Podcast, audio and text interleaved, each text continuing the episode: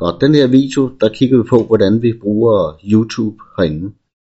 Øhm, og inden man går i gang med at bruge øh, selve YouTube, så skal man hoppe ud, og så skal man se på det link, man gerne vil have.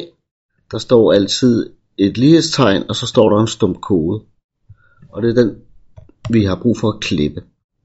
Så når du nu kommer tilbage og siger, at jeg vil gerne have en video ind, så dobbeltklikker jeg på YouTube, og så kan hernede, der skal jeg faktisk indtaste den kode, jeg lige har lavet.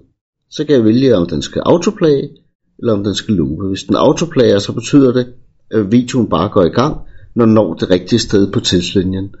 Øh, hvis jeg ikke sætter autoplay på, så skal brugeren selv klikke for, at videoen starter. Og hvis jeg looper, så vil videoen bare starte forfra øh, hele tiden. Så klikker save. Så har jeg fået et lille øh, videoikon, og det er størrelsen på videoen. Så her har jeg brug for at få det op i en bedre størrelse. Så lad os sige, den størrelse her vil jeg gerne arbejde med.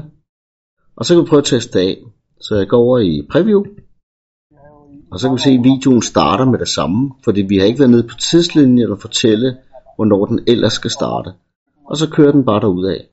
Og så nemt er det faktisk at få video ind. Så lad os lukke kurset ned igen. Sådan, og så kan jeg begynde at arbejde med, om jeg vil have placeret det, om det skal være større eller mindre, og hvornår på tidslinjen skal det her øh, videoforløb komme ind.